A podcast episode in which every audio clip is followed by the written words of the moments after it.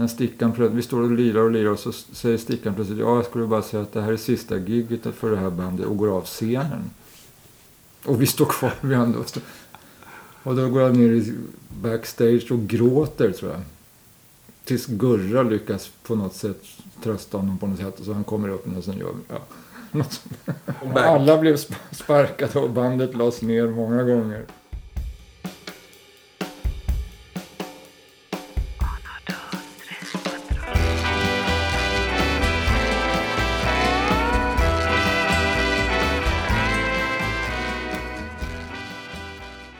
Välkommen hit, Johan Zachrisson.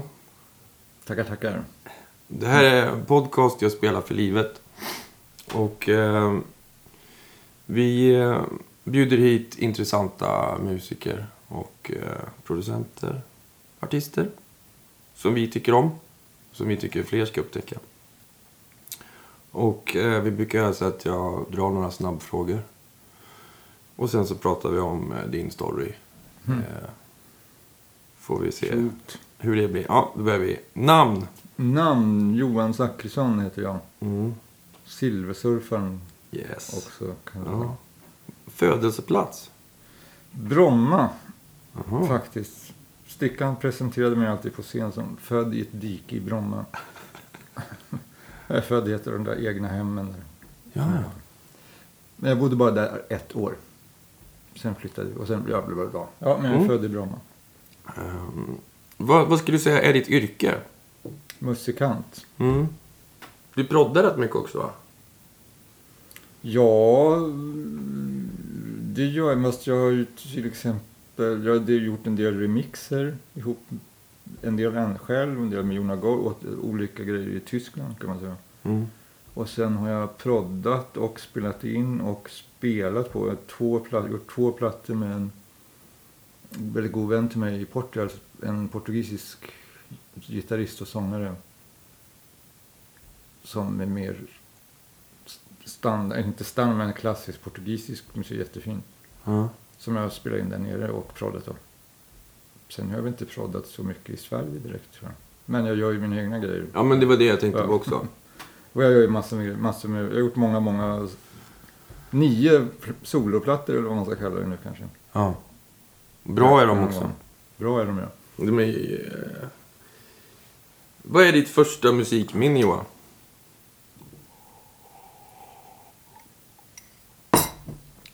Ja. Jag tänkte på det här, eller när jag var ute och gick idag så tänkte jag på en sån, på något sånt. Till exempel att när jag, när jag började spela band, alltså det, det som det, det började så här klassiskt med i ett garage med målarburkar som trummor och, och så var det en kompis som han tyckte det var skitkul att skruva ihop högtalare så han skruvade, tog ut från såna här gamla radioapparater och byggde lådor till så spelade vi väl Beatles-låtar, men då var jag sju, åtta år kanske. Men vi hade också eh, i min familj ett piano i hemmet, så alla kunde mer eller mindre spela piano. i min- Och jag var yngst, så jag började också peta på pianot. Kommer du ihåg vilka låtar ni körde?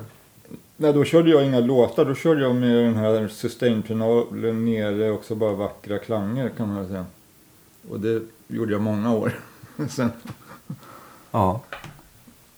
så, så jag lärde mig, jag lärde mig att spela själv mycket kan man säga. Vad var den första skivan som du köpte för egna pengar? Ja, det har jag ju kanske inte riktigt en aning om. Faktiskt, inte den första. Ja, det är svårt, svårt att komma ihåg. Mm. Men kommer du ihåg någon skiva du köpte tidigt sådär som du... Jag kommer ihåg någon jul, men då kanske jag var en 15-16 i alla fall. Som jag önskade. Då, då, då fick jag tre Grand Funk Railroad, tror jag. Oj. Och ja, massa sånt där.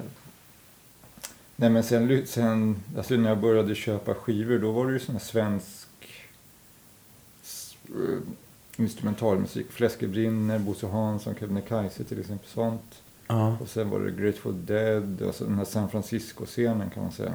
ja. Och så var det tysk krautrock, Amon Dyl och Kern och sådana grejer. Jaha. Och sen, men sen, det är min, alltså då var det ju sådär att det var ju, då var man ju, hade man ju en ganska stor bekantskapskrets när man gick i högstadiet till exempel. Ja. Och när var det då? Om jag är född 56. Ja, i- ja 69, 70, 71. Då kom det ju jävligt mycket. Jag kommer ihåg när någon, någon kompis kom hem med Black Sabbath, var det Paranoid, tyckte man var fantastiskt. Mm. Och sen när Pink Floyd kom med Dark Side of the Moon, oh, wow. När jag hörde den första gången blev man ju livrädd. när de- I ett mörkt rum och så de här klockorna började. Ja. Nej, men allt sånt där, så det var kul. Fan vad härligt. Så då var det ju många, man, någon hade några plattor, någon hade några plattor. Men det var, för min del var det väl San Francisco och sån här flummusik av olika saker. Mm. Det kan man nästan ana när man hör dina skivor nu. Instrumental flummusik. Absolut. Ehm, Men om du får... Skulle plocka ut tre album som du håller jättehögt. Ja. Arvo Pärt, Alina. Vad är det för något?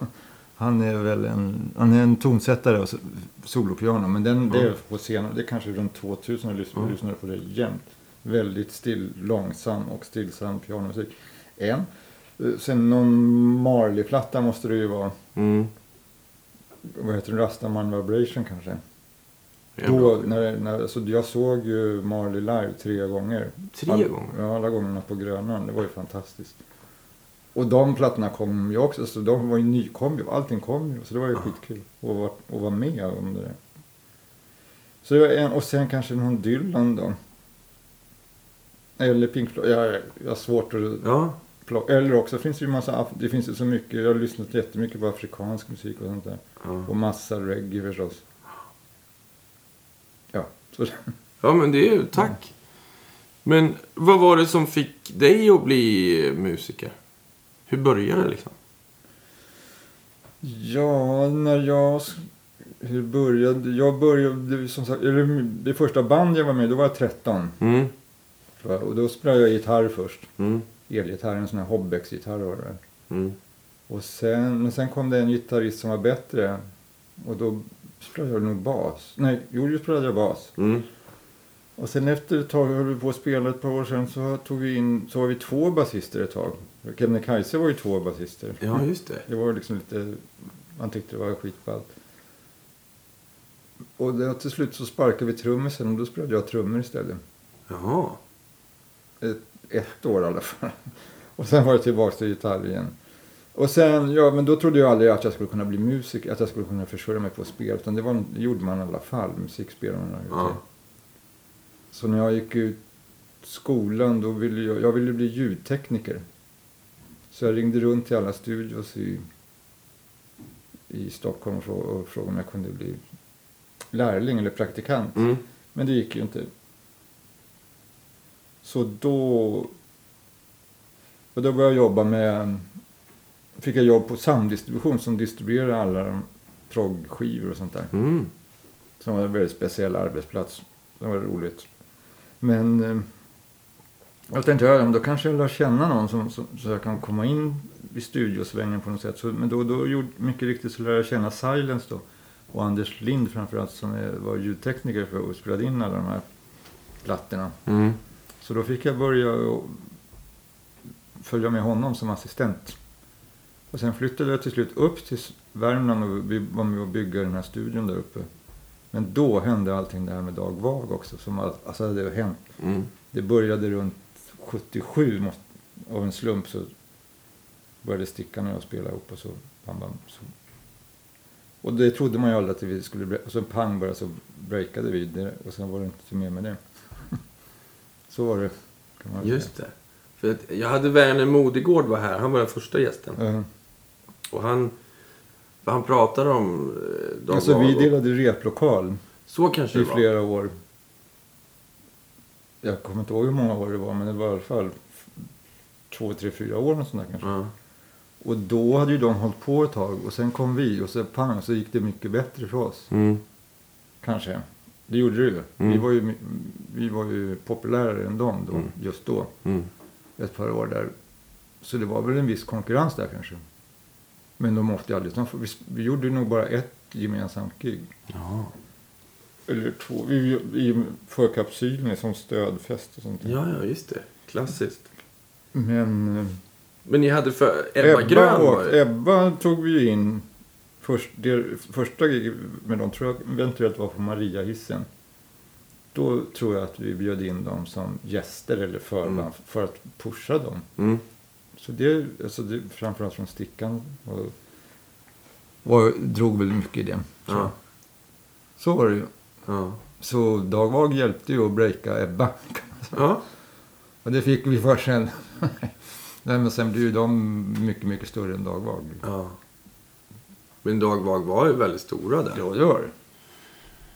Jo, det, jo, det var ju... Det var väl... Alltså först höll vi på... Vi breakade väl... Eller första plattan kom... LPn kom väl 79 tror jag. Och sen lirade vi... Och sen la vi av 83. Hösten 83. Och de åren var ju oerhört intensiva. Mm. Och massor med spelningar. Vi gjorde ju...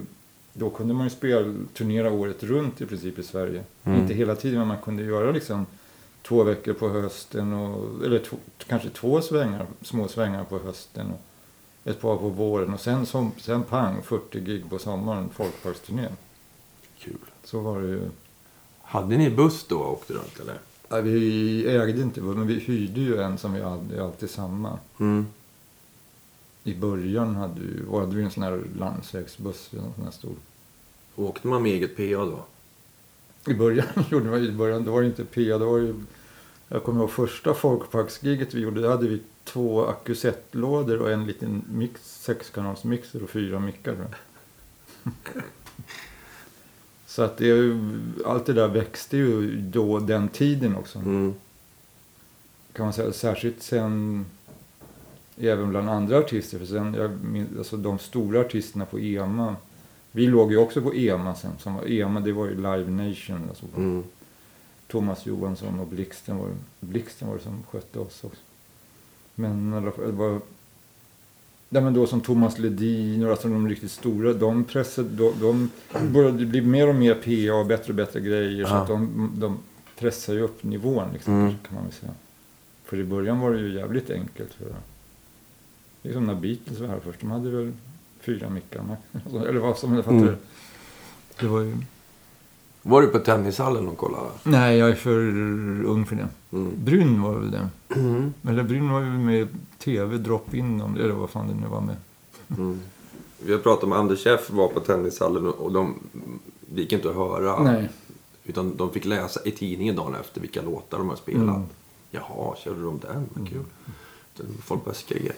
Liksom. En parentes om det är rätt för Jag har ju spelat mycket i Portugal också och där- och där är det också jävligt enkla grejer för det mesta.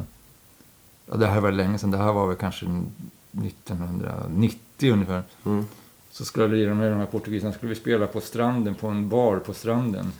Och, skulle, och som ändå var nere vid, vid rätt nära man, havet som vi skulle Mm. spela. Och då hade vi, vårt PA var min stereoanläggning, tror jag. Ja, jag hade en mixer också. Och två, tre mick, två mickar kanske. väl. Men det slut, när vi spelade sen, då hörde man mer av havets våg. Men det är rätt fint. Ja, det är ingen, ingen tinnitus på det i alla fall. Nej. Men... Eh, så ni höll på det ungefär i fyra år liksom? Första Ja, det var fem år tror jag. Fem Mm. år var det. Och, sen, men då, och då la vi av, eller ja, Stickan la ner bandet. Det var ju Stickans band. Mm. Så det var han som bestämde. Så efter, vi gjorde Åbo, vi, alltså, vi, den sommaren 83, den folkparkssommaren, den gick inget bra. Då hade vi tappat det var, lite grann Mm. makten över publiken eller något, jag vet inte.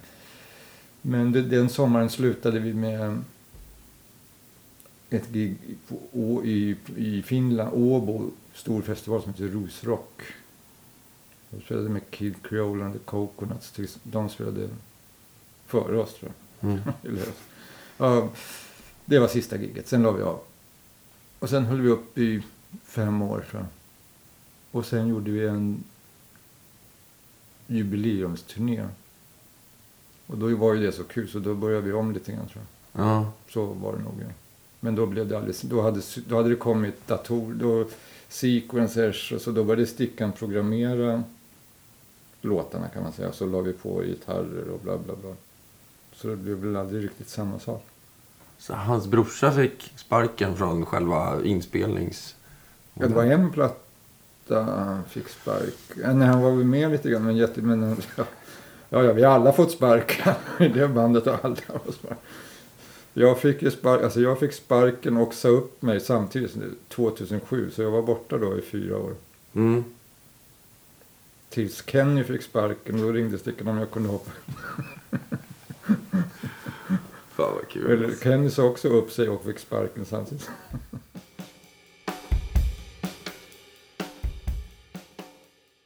Jag såg er live 1980 tror jag. I Vänersborg i, eh, Ja, ja. en, i en slalombacke. Okej, den där branta backen. Mm. Ja, ja, jag kommer ihåg den nästan. För att, men där tänkte man att folk skulle trilla ner ungefär. Det gjorde de. Det var kanske gjorde. Det var ju... Jag var inte så gammal då, men det var...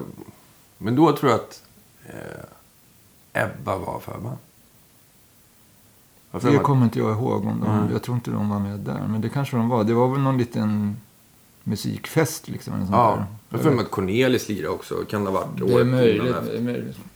Men det kommer inte jag ihåg någonting. Men jag kommer ihåg att när ni spelade så var det mest drag. Då hoppade folk Ja, framför det gjorde scen. så här. Jo, men det var ju våran grej att Mm. det var faktiskt i, framförallt, eller det var ju, det var att vi var ett dansband. Mm. Det var ju att dansa, gå ut och dansa och ge järnet Mm. idag. Det var ju häftigt. Vi var ju många gånger vi lyckades, lyckades med att alla, alla liksom var med. Mm. Så det var ju häftigt. Mm. Det var ju skitkul. Men ni har gjort ett väldigt stort avtryck på jättemånga människor med er musik. Ja, kanske, men jag tycker inte vi har gjort det i mediebranschen. Alltså det skrivs återigen till- med en eldkvarn till exempel. Men de har ju gjort, fortsatt och de har gjort en platta varje år. Så var ju inte Dagvag. Mm. Vi hade ju jättesvårt att göra nya grejer. Men vi har ju, alltså när man pratar, jag tycker ibland, det kanske låter löjligt, men så tycker jag att, att vi är lite bortglömda i så fall. Ja. Men det var för att det var också en jävligt intensiv period. Sen, men sen kom vi ju tillbaka e- efter, Stickan blev ju sjuk det här med, Mm. Och gjorde fick gå i dialys och det ena med det andra. Sen till slut fick han ju transplantation och då, och då började vi om igen. Det här kanske var 2004 eller sånt där. Mm. Och, bör, och började spela och gjorde rätt mycket gig runt om på rätt, mindre ställen kan man säga. Och blev jättebra igen, så det var kul. Mm. Men det var ju samma låtar i princip. Varför ni gjorde en skiva Ja, vi gjorde en skiva. Jo. Ligga där och Men- gunga bland gamla och Ja. Mattias Hellberg var här eh, för några veckor sedan. Mm. Och han eh, hade Dag Vag som så här, ja men det, det var det största när han var liten liksom. Mm. Ja, men han är ju ett fan och han är ju Ja. skitkul. Han har ju varit med och, och kört de här låtarna jättemycket. Ja. Och det, han, är ju, han är ju toppen. ja. Passar ju perfekt för mig. Och det fanns ett band i Östersund som hette Segdeg som Absolut. var ett tributeband till er. Ja, så bara spela. Och det är ju många som har varit med i det, eller som var med i det bandet, som är musiker här i Stockholm. Det finns ju en klick eh, Östersundsmusiker, har jag märkt, jag Mm. förstått. här i Stockholm också. Ja, absolut. Martin Bianco från Lars Vegas Trio. Han var ju med i Segdeg och spelade gitarr. Okej. Och så Rock-Ove på bas. Ja. Ja, den, just det, Martin. Men Jag träffade en annan kille, så han som spelar med... Häromdagen stötte på mig. Jag kommer inte ihåg vad han heter nu. Också gitarrist. Det kan Mm. bli samma. Som också var med i Segdeg. Mm. Som var Silversmurfen. Någon av de här systrarna Kempe, eller Kempe. Just det. Som var med. Och hon, Jeanette, hon jazzsångerskan. Jeanette, vet du väl? Som gjorde ett par skitbra jazzplattor. Men som försvann lite sen. Ja, skitsamma. Men hon var också med i Segdeg. Ja. Så det var en lustig blandning folk. Ja. Men jag har ändå ett eget tributeband. Det är inte så många som har. Nej. Mattias Hellberg hade en fråga om den här... Eh, ni, ni spelade in en skiva med Don Cherry. Sa han. Don Cherry och Steve Rooney. Mm. Och alla deras barn. De bodde, hade ett stort kollektiv i Skåne som hette Tågarp. Och varje år så hade de en stor fest Där var det väl. Och där olika folk hade spelat och sådär. De hade, det var en stor lada. Så jag tror att vi... Dagvag, då spelade vi dagvag. Då spelade vi först en föreställning på dagen. Så det här var väldigt lantligt och fint. Mm. Med, för barnen tror jag. Tror jag. Och sen på kvällen så körde vi ett set till då. Eller, och då var Don Cherry med på ett par låtar. Han var, och Bengt Berger var med. Och det finns inspelat på den liveplattan vi. Alltså när vi la av. Mm. Ja, det är också en, När vi la av 83. Då hade vi några, en eller två somrar innan. Det var väl 81, sommaren 81. Då pikade vi väl nästan. Den spelade vi in live en vecka med. Då åkte Anders Lind från Sarlet åkte med med en 24 kanals rullbandare och spelade in live. Mm. Men sen efter den sommaren på hösten då hoppade Kenny av tror jag. Och då menade Stickan på det kan vi absolut inte ge ut för... Ja. Men den gav ju ut, när vi la av 83 då gavs den ut som under namnet Almanackan. Mm. Och där finns det inspelningar då där Don Cherry är med. Men där har vi lagt på, det är liveinspelning och där har vi la- lagt på Koppens sax. Så han har lagt på så att det har blivit blå så att det är skitballt. Ja, ja, ja. Ja, för det var det vi hade lite frågor om. Hur eh, inblandade var ni i inspelningen där nere i, liksom, I var? nere i Skåne där? Nej, det var ju en liveinspelning. Vi spelade ju. Det var de som spelade in, de hade en fest och allt. Nej, nej, in. det var vi som spelade in. Det var Mm. ju alltså hans, Just det. Anders Lind som... Vi Anders spelade Lind in var med där under en, under en vecka och det, där, det här inföll under den veckan. Ja, okej. Jag tror vi spelade in... Ja, vi spelade in... Jag kommer inte ihåg, men det var en hel vecka. Vi gjorde kanske fem, sex dagar på en vecka. Kul. Och... Ja, så var det väl. Något sånt. Så då hade ni liksom Och välja av igen. fem stycken versioner av alla Ja. låtar. Typ. Var det svårt att välja? Nej, det där gjorde Stickan faktiskt. Det var han som satte ihop den. Mm. Men vi visste väl... Så var det när vi spelade in scenbuddhism också. Spelade vi in live. Då spelade vi in i alla fall... Spelade vi in fyra dagar kanske. Varav vi använde nästan allting från en dag. Och ofta är det när man spelar in, spelar in live. Jag märkt, Ja. om man gör som man tycker är skitbra gig, fan vad bra. Och så lyssnar man och låter det inget bra alls. Och sen kan det vara ett, det- och ett gig som man tyckte här hände ju ingenting och liksom publik var, var jävla tråkigt och fan vad, och så lyssnar man, fan det här var ju bra. så att det är svårt att säga, man kan inte, man får lyssna efteråt. ja. För att om det liksom i, i, om alla ger järnet, tycker det är skitkul och hoppar Mm. och dansar och sjunger. Då spelar man inte lika noggrant kanske. Nej. Nej, det är många gånger man har blivit jättebesviken. Mm. Men också många gånger man har blivit glad. The spirit speak. The spirit speak from Blue Mountain Peak. The spirit speak. Let thy will be done. Thy will be done. Let thy will be done. Once there's a will, there's a way.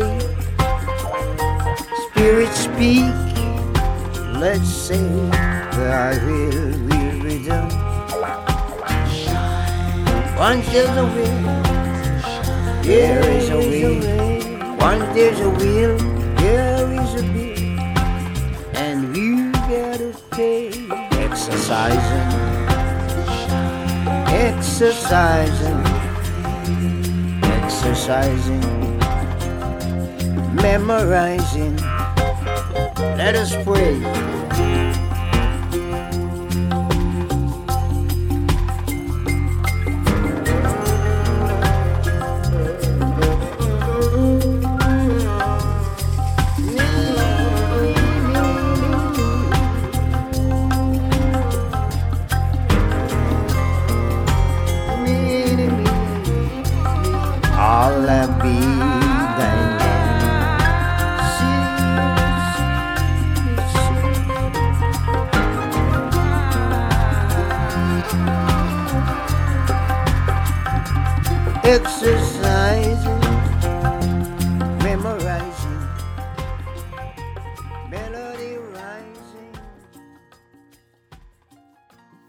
Men sen så höll ni på dagvag. Eh, sen gjorde ni en sista spelning på, som ni också spelade in live. På Akkurat. Var det ungefär den sista ni gjorde? Det var den sista spelningen för sen dog ju Stickan. Ja. Han dog ju en månad efter det drygt. Ja. Nattemacka. Tror jag. Ja, det måste det vara. Ja. Jo, för då kände vi att vi, då hade, då hade vi, Stickan var jävligt optimistisk inför musiken vi höll på med då och vi höll på med några låtar vi hade tänkt göra någon singel eller EP och sånt där. Ja. Men så, så, så och på just Akkurat är det lätt att spela in för de har en sån här HD24 där permanent tror jag. Så det är lätt att göra där. Och det blev ju jättebra. Mm. Absolut. Det var ju Stickans mål faktiskt, från, eller Dag Vags då, från början, att då skulle varannan skiva vara live. Och det meningen. Sånt som vi gav ut på singel skulle inte finnas med på något album. Lite som Beatles. Ja, unika. Ja. Ja, första singlarna Ja. var ju olika färger, alltså vinylen var ju olika färger och sånt där. Red, gold and green. Ni hade ju jättemånga år så spelade ni ju på Mosebacke-terrassen. Det var ju någon slags tradition. Ja, det gjorde vi.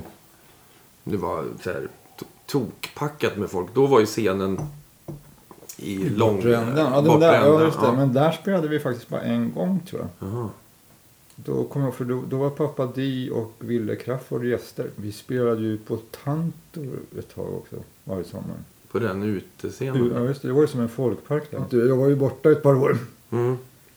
Då spelade de på började de spela på Lasseparken. Men nu gör vi ju en gång om året minnesgig för Stickan. Mm. Så vi gör ju ett gig om året på, och då är vi på Mosebacke. Mm. Så i år blev det ju Ja, det bröt ihop allting. Men vi ska försöka göra det nästa år. Mm.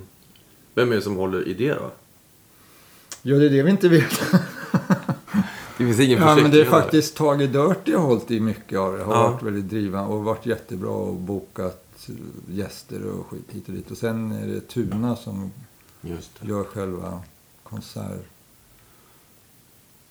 kan man väl säga. Han har bokat Dag Vag sen vi började om igen. Det var han som var med och drog igång det igen kan man säga. Mm. Eller pushade. Han sa, fan ska ni inte ut och lira igen grabbar? Och det var väl 2004 kanske. Han är bra Tuna. Han eh, tar hand om många band sådär. Ja, de, jo, men, men vi har ju en lång historia. Han, han eh, drev ju...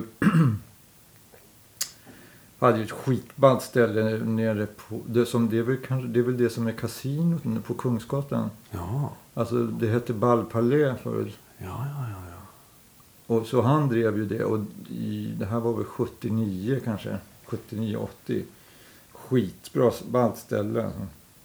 Och där spelade ju Dag Vag och Ebba och Raketerna och The Police och alltså alla spelade ju där.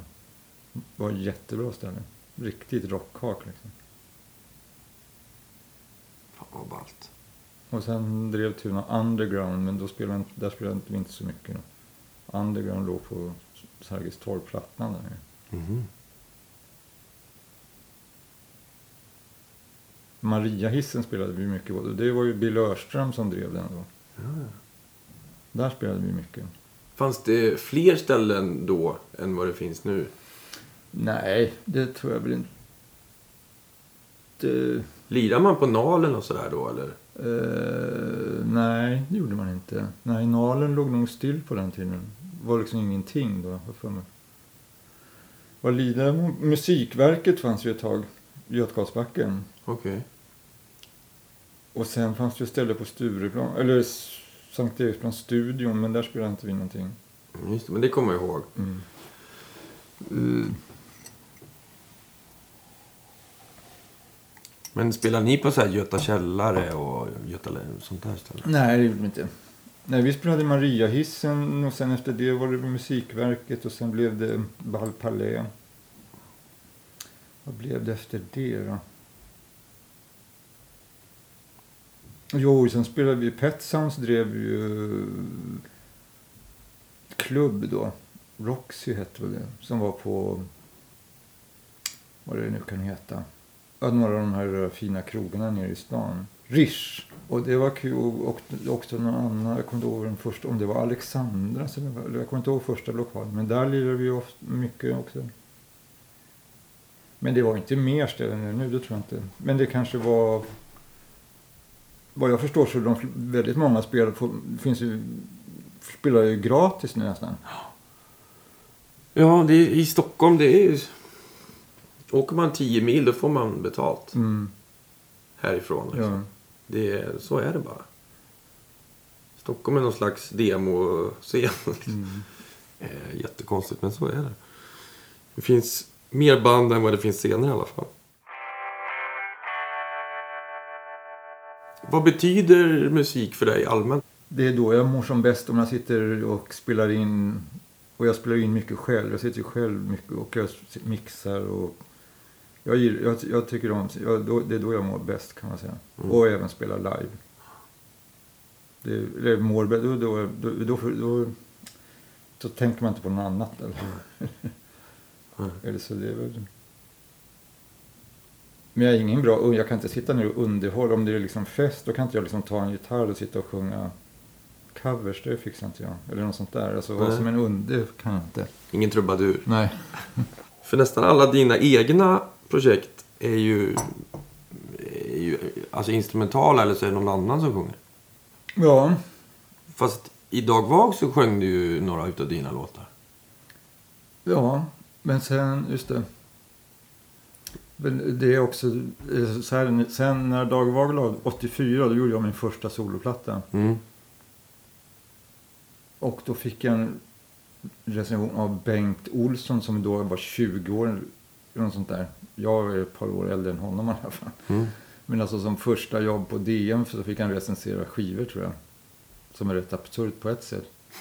Ja, utan kunskap eller? Ja, det, det, kunskap har väl alla. Det beror på. Ja, men skitsamma. Men då skrev, fick jag en recension där som, där, som var, gick ut på ungefär, men vem fan är det som sjunger ungefär? Och den, den blev lite stil, så jag fick väldigt mycket kritik för sången. Att det var och så jättebra musik, men, men den här sången, det pallar vi inte med. Och jag, jag lyssnar på det nu, så, så dåligt är det ju inte alls. Sång. Nej. Men så då la jag av att sjunga helt enkelt. Fan Johan. Mer eller mindre. Och det jag kom fram till, okej det är inte mitt eh, instrument. Det var inte sätt. Mats Olsson? Nej, Det var Bengt det, Olsson. han, du vet han som skriver krönikor och sånt. där. Ja, just det. Har du sagt det till han? Nej, Bengt Olsson, we're coming for you. Ja, Ja, fan vad taskigt. Det var ju med alla sådana där journalister. Man kunde ju se journalister. Jag har sett journalister. Ja, Ritz spelade. Ritz var ju det som öppnade som i tunnelbanegången till Medborgarplatsen. Ritz, klubben, det eller stället. Mm. Det var ju jättebra. Där spelade vi mycket dagvag. Ja. Och där såg jag ju Black Uhuru 1984 med Sly och Robbie. Helt fantastiskt. Det var, där, dit kom ju världsstjärnor liksom. Oj. Eh, Mink the Will, Will och jag menar, you name it. Så det var skitbra ställe. Många år. Vem var det som drev det? Kommer du ihåg det? Eh, Tommy heter han. Han är också, han sitter på något annat jävla ställe nu. Jag kommer inte ihåg. Eller han, alltså i eh, antingen förlag eller jag tror om han var inblandad med Dennis Pop så kanske. Men sen var det han Micke Golos var DJ. Alltså mycket, av- det, fann, mycket, av- det var mycket grejer där som hände. Mm. Jag kommer inte ihåg, jo, men det, jag kommer inte ihåg vad han hette, han som Nej. han dealade med. Vad var det vi började med? Men vi var inne på din solokarriär lite. Mhm. Vad kom jag in då på? Ja, men du började med en skiva, så sjöng du där. Och så fick du dålig recension och slutade Ja, ja, men då, det var det jag skulle säga om, om journalister. Ja, men i alla fall till exempel på Ritz, då kunde man se jävla alltså, journalisten från Expressen dyngrak i baren medan bandet spelar och sen nästa dag läsa en sågning av gigget eller också en- alltså, där man vet att den där snubben har inte alls... Så det var ju party överallt på den tiden, Ja. kan man väl säga. Han bara gissar liksom. Ja. Om man... Men, då, men i alla fall, rösten var ju, kom jag fram till, okej det, är, det är inte mitt instrument. Och då slipper man också skriva texter, för att skriva texter är ju det svåraste. Ja. Så, och jag har alltid hållit på med instrumentalmusik och sånt där. Så då, då, då, ja, då började jag koncentrera mig på det. För det kan, det kan jag göra bra kan man säga. Mycket bra. Och sen så ibland bjuda in, men då blir det ju opersonligt på ett sätt. Om, om, man, om det är andra som sjunger hela tiden. Kan man ju tycka kanske. Men eh, en dag ska jag göra en platta på svenska och tala om sanningen. Ja. Gör det. Eh, Mattias Hellberg, han eh, hoppas att ni ska göra en platta tillsammans. Han och jag. Ja. Ja, jo, men vi har pratat om det för jag, Det var jag som sa att jag skulle... Jag, jag sa till honom just Mm. det att jag ska... En dag ska jag göra en egen platta på svenska och bara tala om sanningen hur allting ligger till. Ja. Och då bad jag och då sa att han kanske skulle producera den då. Mm. För det jag sett, såg honom live, jag tror det var på Mondo, hette det väl på den tiden. Just det. Han spelade förband till något Kristoffer Åström kanske var. Skitsamma. Men han, och då spelade han ensam och sjöng. Och med elgitarr bara skitbra alltså. Ja, han är fantastisk. Jo, men jag tyckte just det där äh, minimalistiska formatet var perfekt. Sen har jag sett honom med band. Då, så, visst, det är bra, men det här var så jävla personligt. Mm. Så det var då jag fick okej. Dubbelgitarr och sång. Stämsång. Det ser vi fram emot. Men eh, då när du började göra dina plattor, hade du redan bestämt dig för att det här ska vara någon slags... För det är väldigt mix-mix av stilar liksom. Ja, alltså först gjorde jag den där första plattan med sång på svenska och bla bla. Och det var väl lite latin reggae, alltså, eller afro, nej vad säger man? Ja, afro-mix, alltså världsmusik. Jag höll ju på att nosa på det. Då. Mm. Och sen den andra plattan jag gjorde, den, det var en ambient-platta. För jag, jag gillade ju en, jag lyssnade jättemycket på Brian Eno. Mm. Alla hans plattor då, sent 70-tal. Varje som kom köpte jag jämt och bara lyssnade på så in i helvete. Så jag älskar ju sån musik också. Mm. Och Terry Riley och Steve Reich och allting sånt där. Så då, okej, då, fick då gjorde jag en ambient-platta. Och sen efter det, då flyttade vi till Portugal. Ja. Och då tog, hade jag med mig en åttakanalsbandare. För jag måste, ha en, jag måste hålla på och spela in, annars mår inte jag bra. Mm.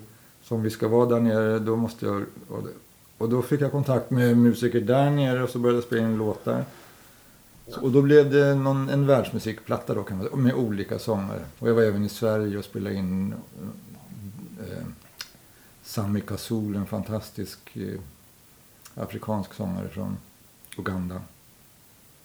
Om, ja, ja, så det blev jättebra. Och den gick jättebra på världs... Då hamnade på... Jag låg på andra plats på den här European World Music Chart och, med den. Ja. Så då tänkte jag, det här går ju skitbra. Det här måste ju... Så då skrev jag ihop en ny platta också. Som jag gjorde en hel platta, eller för producerade en hel platta med en portugisisk sångare. Och sen åkte jag upp till MNV och skulle visa det här. Och tänkte att, för det var de som hade gjort förra plattan. Att det här, det här går skitbra. För det, Ja. det gick ju så bra. Ja, men då blev det blankt nej. För då var den här världsmusiktrenden var på väg ut då. Just, eller någonting.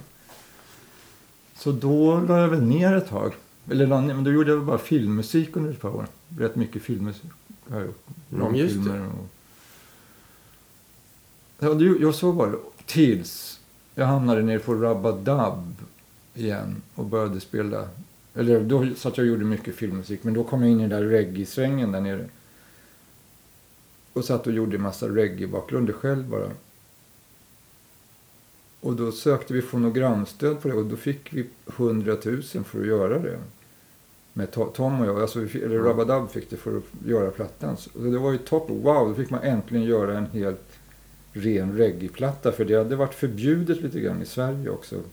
Under dag och vagtid. Alltså reggae var ju sån här ajabaja-musik från myndigheternas sida kan man ju säga också. Jaha. Och det var kul att få göra en riktigt flummig reggae-platta. Då, 2001 var det. Mm. Det. Så då blev det en reggaeplatta. Och sen vad gjorde jag efter det då?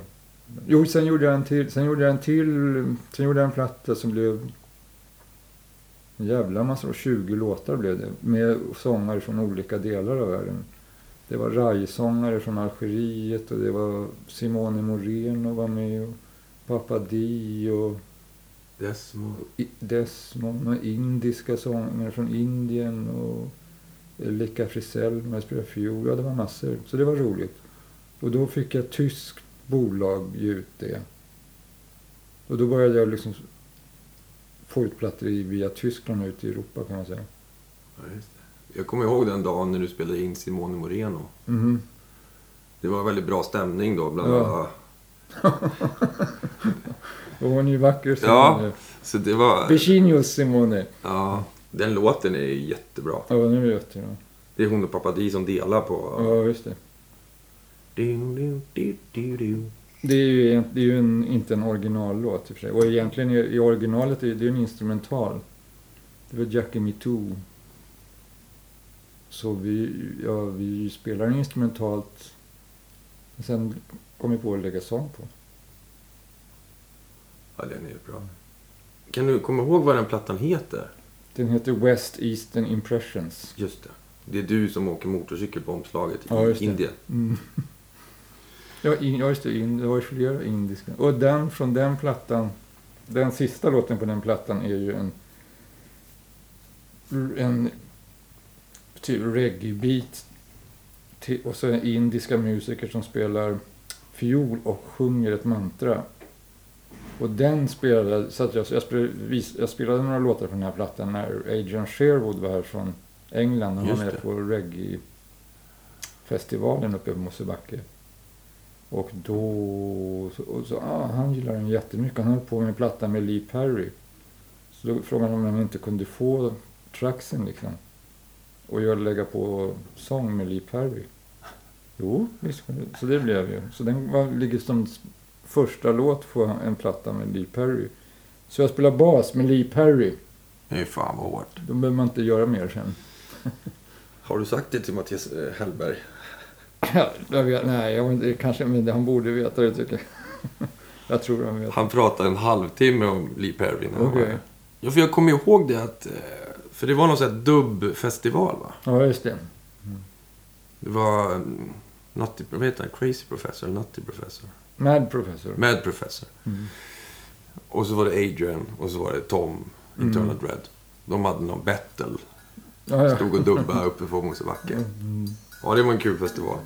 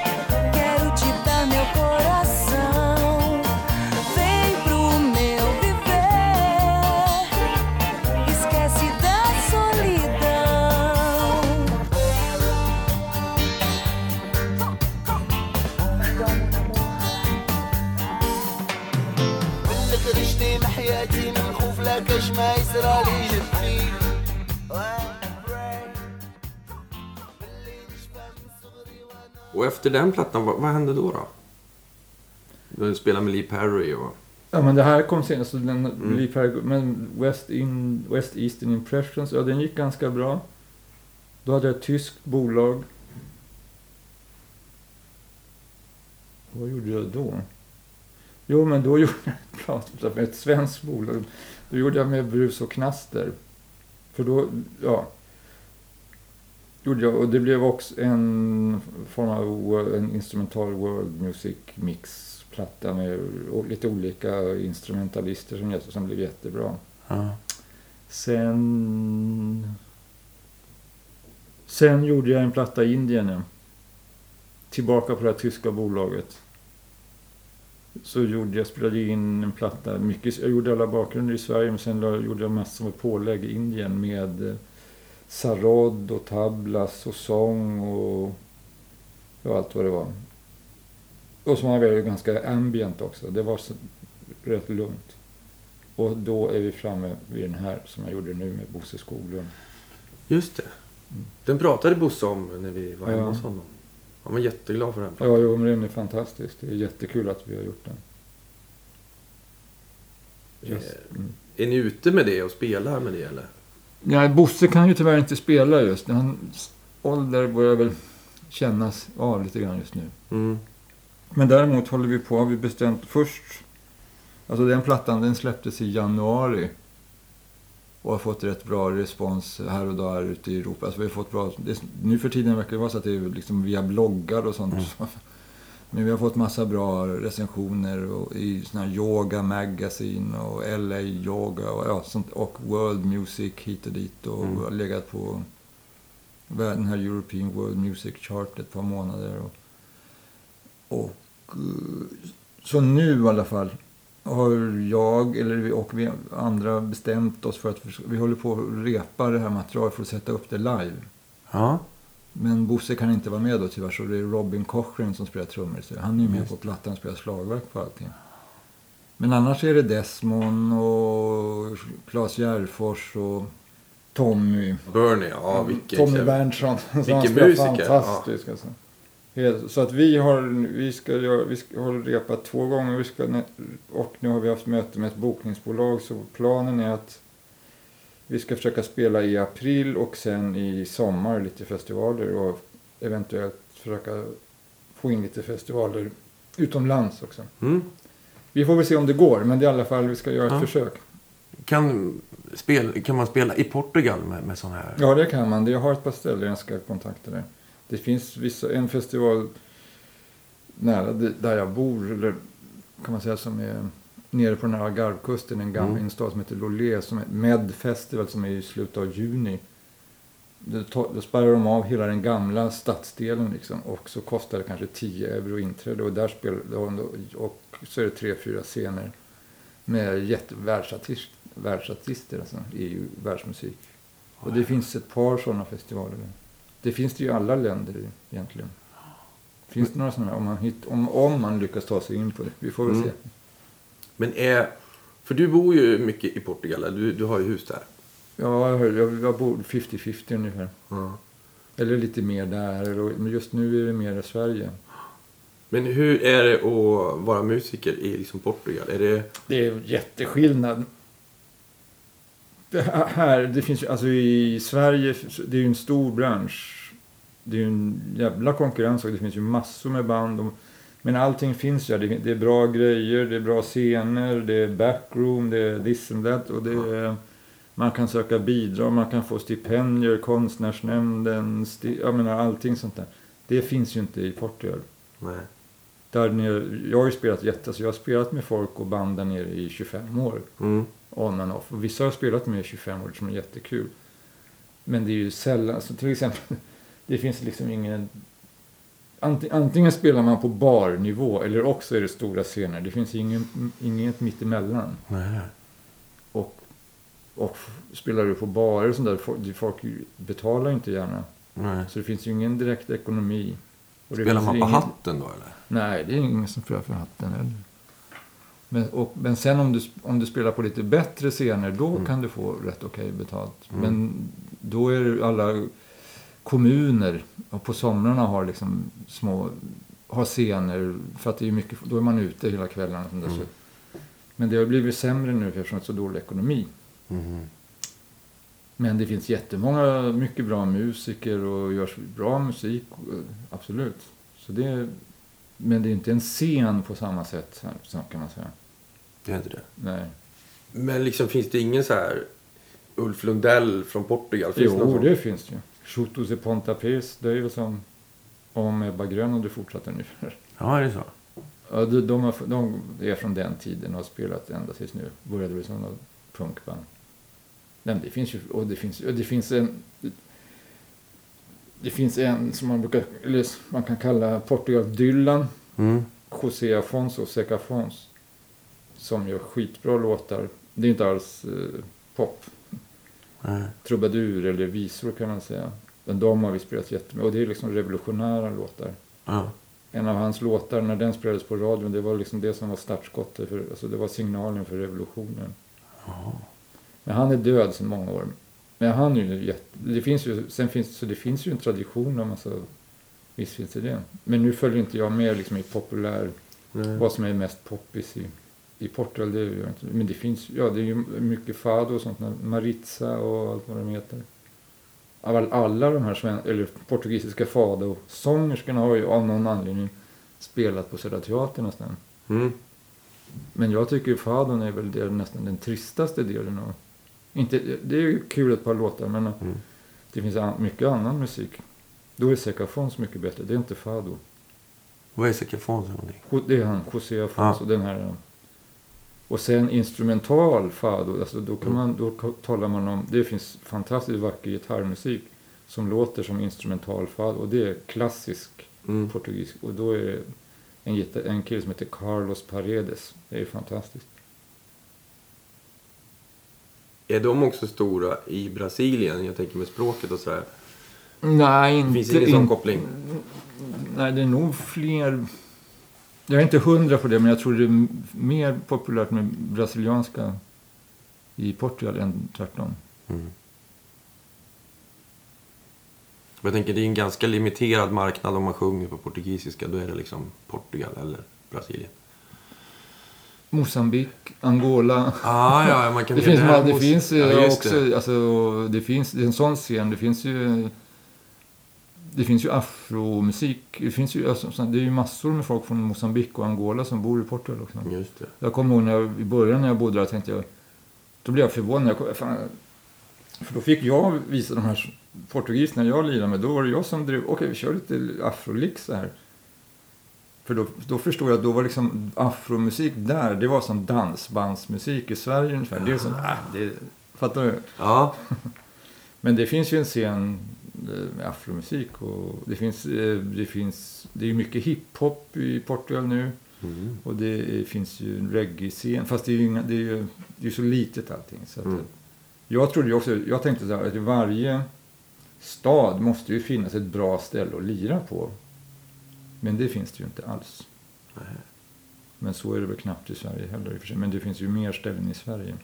Det är mycket större bransch i Sverige. ja. Och folk som sagt, de, inte, de betalar inte så gärna så mycket. Nej. Om det inte är på en stor scen. Och, ja, Det är något de känner igen som Ja. de vet. mm. Men det finns inga folkparker i Portugal. Nej, Det finns inget sånt. Nej, det är ju det på sommaren då i städerna på Ja. Stora torget. Då är det spelar lite då och då. Och det har jag gjort några sådana med olika band. Vad inspirerar dig då? Jag, jag vet inte, nu är det väl inte, nu lyssnar, nu är det inte så att jag lyssnar på musik så mycket och blir inspirerad av annan musik. Om man Mm.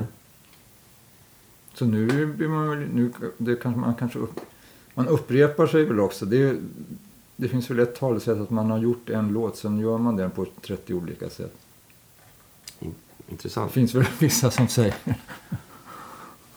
eh, men tystnaden inspirerar en ju. Mm. Och fylla den med något. Och sen märker jag om jag sitter och spelar så... Jag, det är väl ljus, sound, piano. Jag kan bli rätt fascinerad av själva...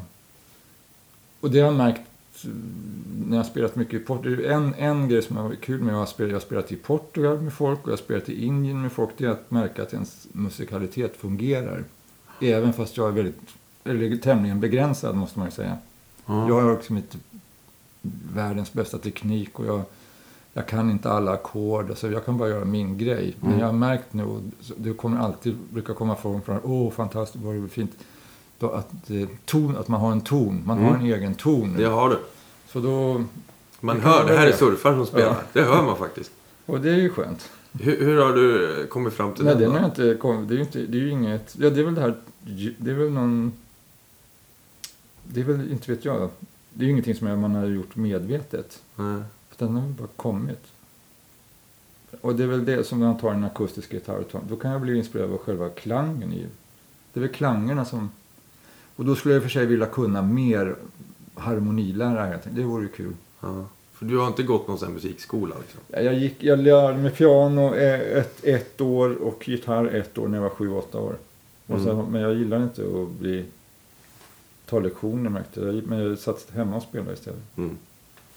Så jag har fel teknik, fingersätt, jag har fel fingersättning med vänsterhanden till exempel.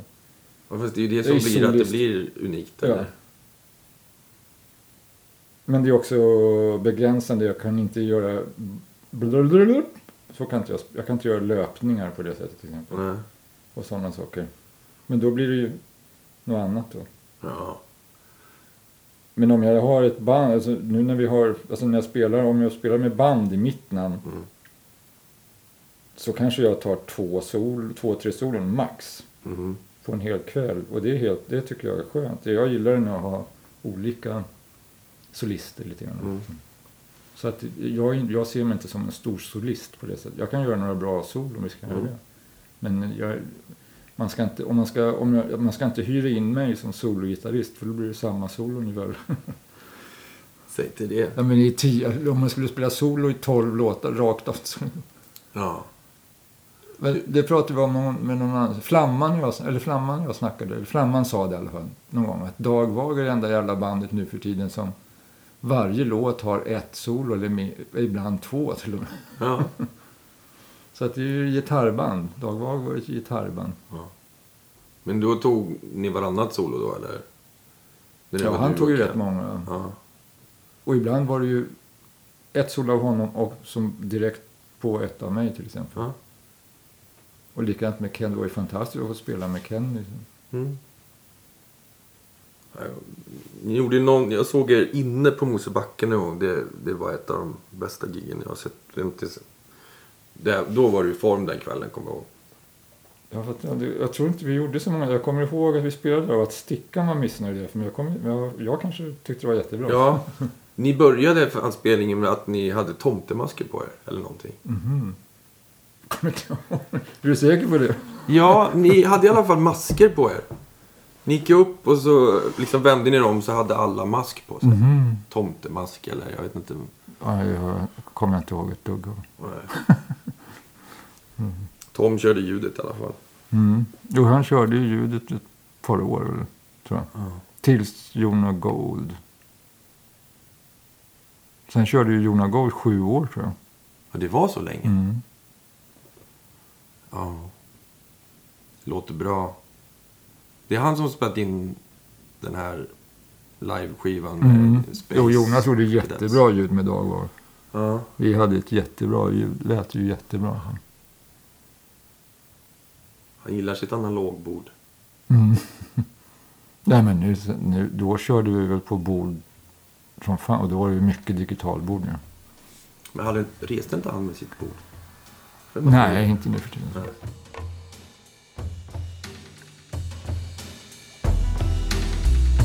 Yes. When I and I, your children, stand up and I speak the I and I right. Babylon say we are ignorant.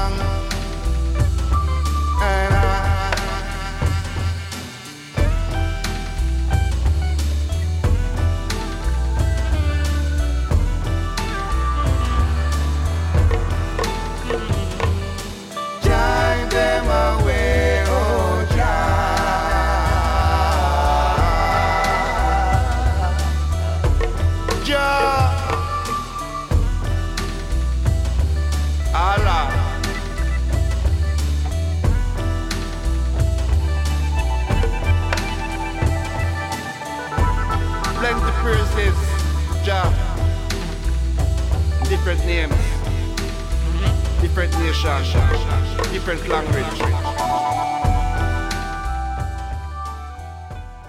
Vad är den bästa spelningen du har sett? Där du inte har stått på scen? Svårt att säga. Det är ju, man har ju sett ganska många egentligen.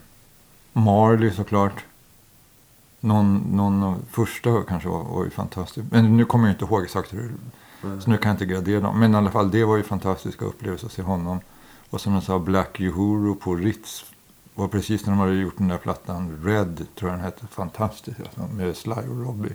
På en liten klubb i Stockholm med skitbra ljud.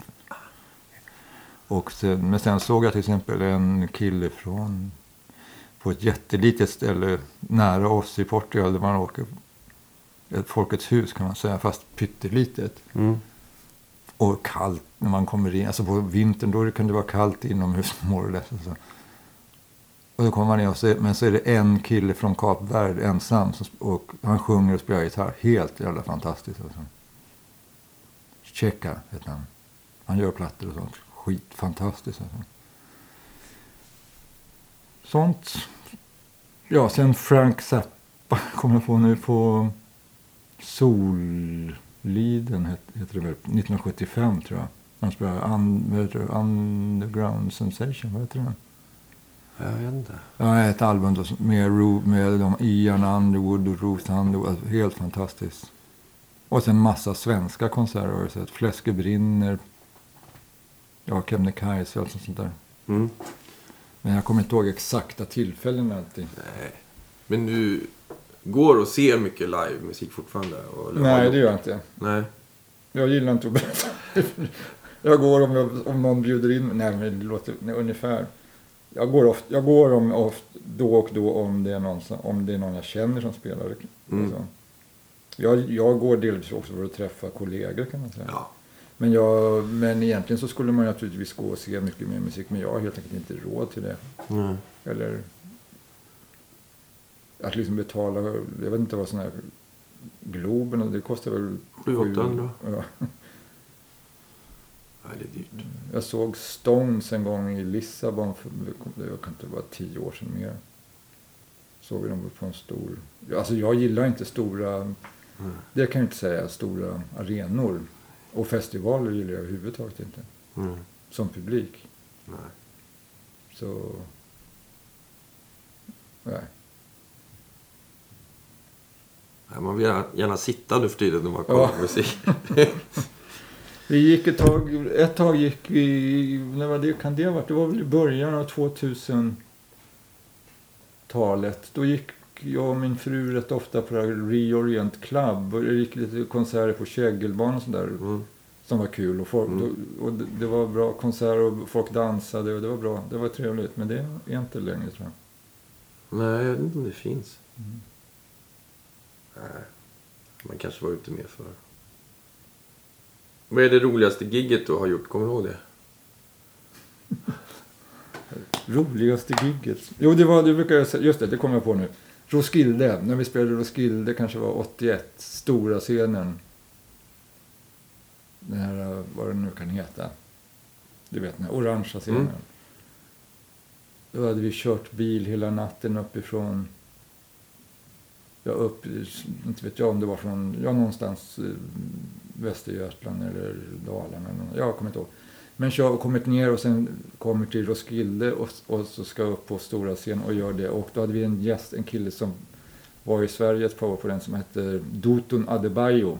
Okej. En svart kille som engelsk, partly jamaican kanske. Men han kommer från en ganska bra familj och han var här ett par år och lärde sig svenska så han pratade någon slags svensk-engelska. Och var reggae-freak och hade ett fanzine som han, han gjorde intervjuer med folk så här som på ett, alltså som ett stencilpapper ungefär. Det var jätteroligt. Men han var i alla fall, han hade ett eget band som hette eh, Zion Express också. Men han var gäst med oss där och toastade. Och då spelade vi som sagt stora scener. Jag, jag kommer inte ihåg om det var före Robert Palmer eller om det var efter Robert Palmer. Men vi slaktade i alla fall den människan fullständigt. Så det var väl antagligen... Ja, skitsamma. Vi, den, alltså den här Robert Palmer hade inte en chans mot oss. Efter ett tag när vi hade lirat, då hade vi Då var det 50 000 pers som dansade. Ungefär. Och det var ju kul. Och vi var- gjorde ett jättebra gig och så in kommer den här galna rappande, toastande killen från det. Så det var skitkul. Jag kan inte säga om det var det roligaste för sen kan man ha gjort jag kan ha gjort några jävla skitgig i Portugal för 20 personer som har varit jättebra också. Det var roligt. Vilket är det värsta giget då? Det värsta... Jag kommer inte ihåg liksom de värsta där man har spelat riktigt värsta ur, ur huset. Men jag, det kan, kan jag inte säga. Men vi har, gjorde ju något gig. Jag undrar om inte det var med, på någon Ebba. Om Ebba måste ha varit med. Det kanske var den här första jävla turnén. Med Ebba vi gjorde. Det här var uppe i Skellefteå eller ja, någonstans långt upp i Norrland i alla fall. När Stickan plötsligt, vi står och lirar och lirar och så säger Stickan plötsligt ja, jag skulle bara säga att det här är sista giget för det här bandet och går av scenen. Och vi står kvar vid andra och, stå- och då går han ner i backstage och gråter tror jag. Tills Gurra lyckas på något sätt trösta honom på något sätt och så han kommer upp och sen gör ja, något sånt. Vilken härlig story. Så han la ner bandet och sen... Ja, ja, det är det. Alla blev sp- sparkade och bandet lades ner många gånger. Ja, en annan gång.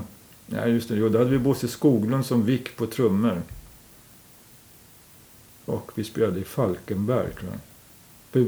Bosse vickade på när Lelle hade brutit handen eller vad det var. Hit och dit. Men då av någon anledning så blev jag så packad under giget så jag satt på scenkanten och spelade. Det är ju inget bra. Nej. Men då, alltså jag brukar ju inte dricka på det där. Jag kommer inte ihåg varför, hur, vad som hände.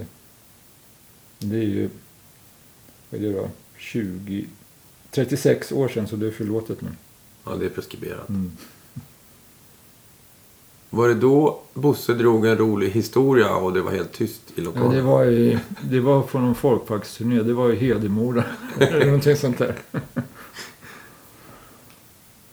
Han sa att just det, Björn Borg lirar ju bäst på grus, själv lirar jag bäst på gräs, men han har ju sin Mariana. Så Bosse, vi, vi ett övare så, kan du inte berätta den där? För, så under giget, då- för folkparken när det var ju så, då var det ju så, då, först var det ju dansband, tror jag, från klockan nio eller något sånt där. Sen var det huvudakten, showen, som gick på stora scen klockan 11 och det var vi då. Så det var ju världens jävla tryck, liksom fullpackat. Liksom. Mm. Vi, vi drog ju fullt hus överallt då. Och då, vi var ju mycket äldre och det kunde ju vara liksom unga, rätt unga, som hade ju ingen aning. Och så den där kommer farbrorn Bosse Skoglund och får berätta den där historien. Det blev, och det ju, ingen fattade någonting. Och sen körde vi då. Jag tyckte det var en bra Ja, det är historia. en jättebra historia. Nej, de hade ingen... Nej men de, ja, de förstod inte den. Men du har ju barn som spelar också. Ja, det har jag. De spelar som bara den. Spelar alla dina barn? Nej, inte min äldsta dotter. Hon är stylist och bor i New York. Så det går jättebra för henne utan musiken. Det är ändå något kreativt. Ja, det är det. Och sen Lycke då förstås. Lycke Li går ju jättebra för. Hon Ja. bor i Los Angeles och har barn. Båda mina äldsta döttrar har ju precis fått barn. Så jag är double granddad. Så Gratulerar. det är jättekul. Och vi ska åka dit och träffas allihop nu i över jul och nyår och allting. Så det ska bli fint. Ja. Och sen min son Zacke, han spelar ju också. Han har, hade, var med i bandet Tussilago men håller nu på att spela in sin egen grej som sångare och låtskrivare och det kan gå jättebra. Så är det. Spelade de alltid när de var små också? Egentligen, det är ju inte så att vi har suttit... Jo, Zacke och jag faktiskt. Han... Alltså Lycke petade... Hon höll ju på med dans egentligen. Ja. Alltså hon höll på att skulle bli dansare. Så hon tränade, alltså vad heter det då? Ja men jättemycket olika dans. Hon var med i det här Sway, heter det som är... Vad heter det andra stora danskompaniet nu? Bounce. Bounce, de var lärare. Så Lycka har gått och lärt sig för dem jättemycket.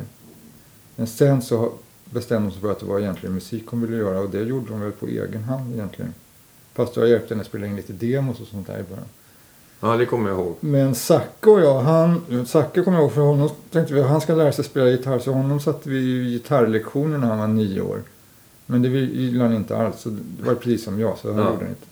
Sen gjorde han väl ingenting med musik tills han kanske blev 15-16. Då började han ta gitarren igen och då satt han och jag och spelade Dylan-låtar faktiskt. Han lärde sig jä- jätte... Jag hade lätt att lära sig egna grepp och så. Men han lärde sig, så vi satt och spelade Dylan-låtar mycket. Så. Sen blev han, lyssnade han rätt, jättemycket på reggae och sånt där. Men det är inte så att vi har suttit och lärt upp dem, utan det är liksom... Nej, men jag tänker om ens liksom föräldrar spelar hemma då blir det ju lättare att man kanske ja. kommer... För då finns det Jo, jo, visst. saker hemma Ja. man kan sitta själv. Absolut. Ja, men så var det ju för mig med, med det här pianot som Mm. fanns. Så, visst är det så. Jag tror att det är viktigt för, för alla barn att i alla fall få prova och hålla på. Sen kanske inte alla blir musiker. Men Nej, att nej man får, visst. för det är ju... Absolut. Någonstans, är det ju att vi som fortfarande spelar, vi leker fortfarande. Ja. Så att, och det gillar ju barn. Mm. Så att då, då man hamnar på samma nivå. Mm. Ja, sen var jag med och spelade i Zackes band. Det var väl under ett år nästan. Vi gjorde väl... Dels var det en sommar. Då gjorde vi, spelade vi massor med klubbar här i stan. Alla, då var det sådana här småställen. Ja. Men Rish lilla pytteliten barscen och ja, allt vad det hette. Massor ställen spelade vi på. Och det var kul. Mm. Då spelade jag synt. Jaha. Men sen så, gjorde vi en turné med Lyck- eh, Då tog hon med oss som förband. Så då spelade vi, vad spelade vi? Köpenhamn, Oslo och Stockholm. Alltså stora scener. Det var cirkus och alltså, den typen. Och då var vi skitbra. Tussilago. Och då spelade jag också två låtar med Lycke. Det var, så det var roligt. Mm, familjegig liksom. Mm. Ja, då bjöd hon upp med pang. Det var- Så det var roligt. Fick jag spela lite solo. För det, jag har sett Lyckes band flera gånger. Om man ser dem liksom två, tre kvällar. Då är det, sam, de, det är samma grej varje kväll. Det är inga solon liksom. Det är inga fria partier. Nähä. Så när jag kom med, spelade de här två låtarna och, och, gjorde, och fick göra alltså, längden var ju Ja. satt. Men här kunde jag göra det. Då sa de, "Ah, wow, fan att du, att du, att du fick göra. ja men det är det är, jag menar hennes grej är ju, då är det ju, allt ljuset är ju koreograferat, allting är liksom pam, pam, pam. Och det blir ju en jävligt snygg show. Det är ju Mm. skitsnyggt när, det, alltså, när man tittar på det. Men det är inte så jammigt. Nej, jag tycker det skulle komma en steg till om man släppte Mm. hade lite solister i det. Mm. Men det, det, det är väl olika. Du har inte fått in det än. Nej. Du får prata om det i jul här. Eller jampartiet. Finns det några nya artister som du går igång på? Jag är, alltså, som jag sagt följer jag inte med. Men ibland så hör jag något från min son. Eller Lycke eller någon. Mm. Men nu var det länge, alltså Dungen hörde jag ju plötsligt. Men det var ju många. Det var väl en fyra, fem år sedan kanske. Tre, fyra. Wow, jättebra ju. Mm. Och sen tyckte jag han den där Bon Jovi lät ju jävligt bra. Den där plattan som breakade så. Vet du, nej, inte Bon Jovi. Vad heter han? Heter han inte. Bon Iver. Ja, Bon Jovi. Ja. ja. Ja, det är bra grejer. Och sen hör man ju någon... eh, Jag gillar ju mycket de här uh, tuaregerna. Och de här, eh, vad säger man, blues, afrobluesen. Ökenblues. Tina Riven och allt sånt där.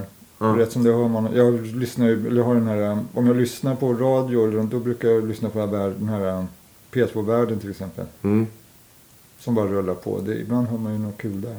Som man inte alltid vet vad det är. Nej. Men jag har ingen riktig koll annars, det ska jag inte säga. Så jag hör väldigt lite ny musik. Ja, det är väl samma här. Det är väl barnen som... Ja, min- De lite äldre barnen som bara, men det här är bra, lyssna på det här. Mm. Och det, oftast är det det. ja, Det är jag glad för att de har bra musiksmak. ja. ja jag är glad för att Lycke, även om det inte är några solon så är det ju inte, det är absolut inte mainstream. Och det Zacke gör är inte heller mainstream. Så det är kul att det är ett eget, ett eget uttryck. Ja. Skulle ni kunna ha ett så här Zachrisson Family Band? Liksom? På, på, det, var bara, men på min äldsta dotters bröllop i New York då spelade ju Lycke och jag och Jeff som är hennes man. Två låtar till. Som men då var det meningen att vi skulle vara lite mer family band men jag vet inte. hur det- Om alla får vara med. För min del får de det men det är lite känsligt ibland det kanske. Mm. Så vi inte alla rätt som det kanske. Nej men, ja, så är det. Det är ingen ambition om man säger. Nej, men det är kul att spela i alla fall. Ja, det är det. Vad, jag tänkte prata framtid då. Ha- Har du några önskningar på musikaliska framtids... Just nu tycker jag ett... eh, Nu gjorde jag den här plattan med Bosse som blev en dubbel dessutom och blev väldigt mycket musik och blev väldigt bra på alla sätt och vis. Jag är jätteglad för den. Och jättekul att få göra med Bosse och allting. Och sen ska vi sätta upp den live nu också så det blir väl kul. Om, det, om vi lyckas. Så än så länge har jag inte kommit längre och det, är- jag vet inte, det är ju svårt att toppa den plattan. Med Bosse, den Mantra Sessions. Mm. Så jag vet inte riktigt. eh, Just, jo, det gör, jag. just nu håller jag på att spela in. Men det är inte alls kommersiellt, eller kommersiellt kanske det men det är inte alls, det, inte, det ska inte ges ut. Utan vi ska ju som sagt åka och träffa våra familjer, våra barnbarn och allting. Så min fru Kersti håller på att göra en bok med, med massa olika teckningar och, och verser och sånt. Och jag håller på att spela in traditionella barnvisor. Mhm. Imse vimse spindel och I ett hus vid skogens slut. Så jag ska spela in, jag håller på sex stycken olika låtar. Och sen ska Kersti och jag lägga sång på det tillsammans. Och så ska vi ha det och ge julklapp, jul, eller presenter till våra Det barnbarn. måste du ge ut ju. Ja, men samtidigt så är det ju, hela tanken är ju en present till Dion och Edin, våra barnbarn. Ja. Så att om, jag menar, så då, är man, då gör man, jag vet inte, jag kan ju spela det för någon sen och se om det är någon som tror på det. Jag vet inte om det görs, om det finns, jag menar de här låtarna finns ju i miljoner, Ja, men Versioner, men jag vet inte om- Inte med Space Echo på. nej. ja, det är ju det. Men, eh, så vi får väl se, men som sagt i första hand är det en present till mina barnbarn. Vad fint. Mm. Och så nu, nu kan man ju så nu trycker vi eller Kerstis jättefina akvareller, bilder och, på, och, och verser och sånt. De, så skannar vi det och, sen kan man, och så trycker man det som en bok. Det kan man ju göra nu för tiden billigt. ju. Det är liksom, Mm. Så det är ju lite roligt. Så har vi jättefina julklappar. Eftersom vi inte, det är ju tråkigt med att våra barn bor så långt. Att vi bor olika världsdelar Mm. Till och med. Att det, det är tråkigt. Mm. Förstår det. Det är inte så att man går över och säger hej. Nej. Men eh, du får flytta efter. Det är Ja, många farföräldrar som gör. Mm. New York, Los Angeles. Då får du bo mitt emellan där. Det blir, vad blir det? Om det är varmare i Los Angeles. Vi får väl se. Ja, precis. Jag har inte varit där. Så det ska bli intressant att se. hur- Mm. Kanske kan göra ett gig där nere. Du har inga liksom, kompisar som bor där? Förutom dina barn? Jag har ju, alltså jag har, ju- jag har ju massor med kontakt med, via dem i så fall. Har jag, ju- Mm. Men det kanske, alltså på min lycka... Det måste man väl få säga. Det, för- henne. Hon är också med, hon och två kompisar har startat ett mescalmärke. Alltså ett spritsort som de har Jaha. fått. Som heter Jola. Jala. Som och kan säkert gå jättebra. Och då hade de releasefest för det tror jag hemma hos sig då uppe i Hollywood Hills eller vad det nu kan heta.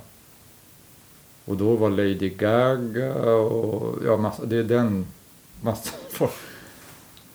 Så det är där jag ska röra mig nu vet du. Ja, men bra Johan. Dricka sprit och spela med hollywood Nej, jag får skriva, ja, li, lite, jag kan ta några bärs och röka lite gräs. Då. Ja. ja. Man blir helt knäpp av sprit alltså. Ja, jag dricker, jag har aldrig klarat sprit. Alltså jag har aldrig lärt mig tycka om sprit, så jag har aldrig druckit sprit. Du har inte missat jättemycket. Nej. Jag kan ta ett glas vin. Det kan vi fixa. Mm. Rött eller vitt? Rött. Fixar vi. Och då, vad menar du att spela då? Nej, men om du vill eh, bara... Sund, är den handbyggd? Ja. Tänk om jag kn... slår sönder den.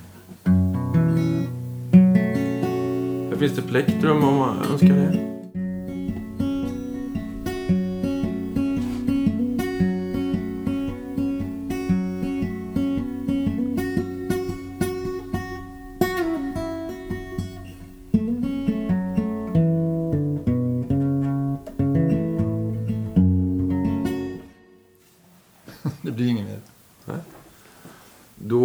Tacka dig så hemskt mycket Johan. Jag tror, har vi glömt någonting tycker du? Ja, vi glömde en favorit också av, av artister som jag, Ja. som är... Eller musikstil. Jag gillar också till exempel Ali Farka, Ali Farka Touré jättemycket. Mm. Berätta om, om det. Men han... Ja, men det hänger väl ihop med det här snacket om ökenblues. Men, men det är ju väldigt behaglig musik att lyssna på. Och, Toma, och även kora-musik, underbart. Mm. Och Ali Farka Touré och Tomani Diabaté tillsam- tillsammans är ju fantastiskt. Alltså. Och sånt där har jag suttit och, det har jag suttit och lirat till och plockat ut grejer. Jag nästan snott riff kan man väl säga. Mm. Men som är väl tillåtet också kan, att göra tror jag. Ja. Vem var det som sa det? Att man genier snor men alla andra lånar. Ja. Nej men det är ju såna här universal, finns ju vissa universalgrepp inom alla former av musik egentligen. Som inte är, vems är liksom den här ackordföljden och vems är det och det.